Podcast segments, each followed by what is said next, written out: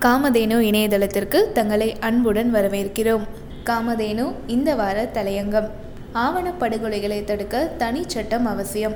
கிருஷ்ணகிரி ஜெகன் படுகொலை அடுத்து ஆவண படுகொலைகளை தடுக்க தனி சட்டம் அவசியம் அப்படிங்கிற குரல்கள் மறுபடியும் எழுந்திருக்கு. ஒரே சமூகத்தை சேர்ந்தவரை மனமுத்து மணந்து கொண்டதற்காக பெண்ணின் தந்தை உள்ளிட்டவர்களால பட்ட பகல்ல சாலையில துள்ள துடிக்க ஜெகன் கொல்லப்பட்டிருக்காரு. இது தொடர்பான வீடியோ சமூக ஊடகங்கள்ல பரவி காண்போரை குலை நடுங்க செஞ்சிருக்கு. எந்த மாதிரியான நாகரிக சமூகத்துல நாம வாழ்ந்துட்டு இருக்கோம் அப்படிங்கிற கேள்வியையும் கூடவே எழுப்புது. சாதி மதம் வர்க்கம் இதுக்கு அப்பாலும் ஆவண கொலைக்கான காரணங்கள் நீளும் அப்படிங்கிற அவலத்தையும் இந்த சம்பவம் முகத்தில் அறிஞ்சு சொல்லியிருக்கு. பெண் என்பவளை குடும்பத்தின் உடமையாகவும் கௌரவம் மற்றும் பெருமையின் அடையாளமாகவும் கருதும் ஆணாதிக்க சமூகத்தின் வெளிப்பாடாகவே இது போன்ற ஆவண கொலைகள் அரங்கேறுது.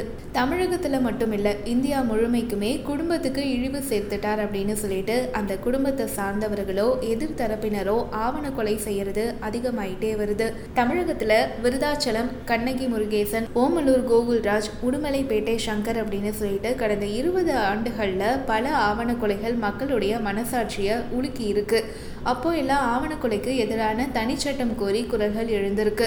மக்களுடைய உணர்வுகளை பிரதிபலிப்பது மாதிரி மாற்றமே பொருந்திய நீதிமன்றங்களும் சாட்டையை சுருக்கி வருது.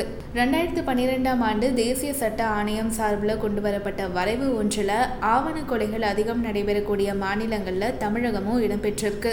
உத்தரப்பிரதேசத்துடைய கிருஷ்ணா மாஸ்டர் வழக்கில் ஆவண கொலைகளில் ஈடுபடுவோருக்கு மரண தண்டனை அளிக்க வலியுறுத்தப்பட்டிருக்கு.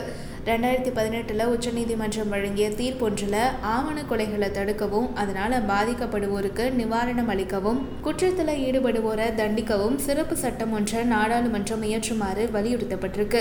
ஆனால் அதுக்கு உடன்படாததோடு மேற்படி சட்டம் நடைமுறைக்கு வரும் வரை மத்திய மாநில அரசுகளுக்காக நீதிமன்றம் வழங்கிய வழிகாட்டு நெறிமுறைகளும் முறையாக பின்பற்றப்படுவதில்லை. இதுக்கு அப்பாலும் உச்சநீதிமன்றம் மற்றும் உயர்நீதிமன்றங்களில் ஆவண கொலைக்கு எதிரான தனி சட்டங்களுக்காக எத்தனையோ வழி வலியுறுத்தல்கள் விடுக்கப்பட்டும். அவற்றை ஏற்ற வேண்டிய நம் மக்கள் பிரதிநிதிகள் வாழாவிருக்காங்க ஆவண கொலைக்கு எதிரான நடவடிக்கைகள் சாதி மற்றும் மதத்தின் அடித்தளத்தை அசைக்கும் அப்படிங்கிறதால வாக்கரசியலை நம்பி இருக்கக்கூடிய அரசியல் கட்சிகள் தனி சட்டம் கொண்டு வர தயங்குது.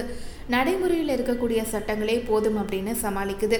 குழந்தைகள் பாதுகாப்புக்கு பல சட்ட பிரிவுகள் இருந்தாலும் போக்சோ தனி சட்டம் அமலுக்கு வந்ததுக்கு அப்புறம் தான் குற்றங்களுக்கு எதிரான விழிப்புணர்வும் அச்சமும் சமுதாயத்தில் அதிகரிப்பது ஒரு உதாரணம். அந்த வகையில் நாகரிக சமுதாயத்துக்கு ஊறு விளைவிக்கக்கூடிய ஆவண படுகொலைக்கு எதிராக தனி சட்டம் கொண்டு வரப்பட வேண்டியது காலத்தின் கட்டாயம். தேசிய அரங்கில் சுயமரியாதை மற்றும் சமூக நீதிக்கு அடையாளமாக திகழக்கூடிய தமிழகம் இதுல முன்னுதாரணமா திகழட்டும்.